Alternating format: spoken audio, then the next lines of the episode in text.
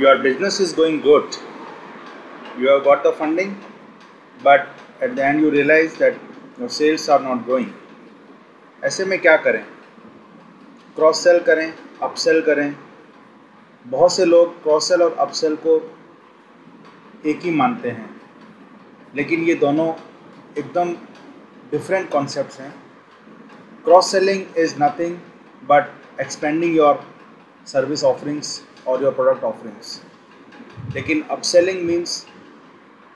earlier you are charging X price and now you are want to charge two X price और three X price because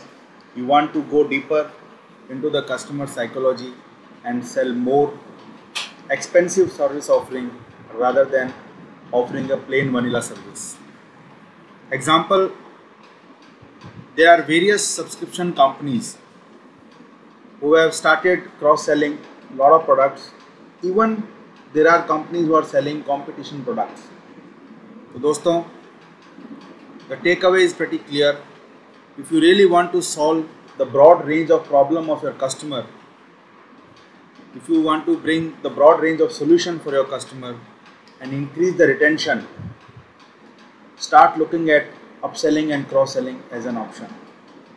Thank you for listening to Bistreet Podcasts.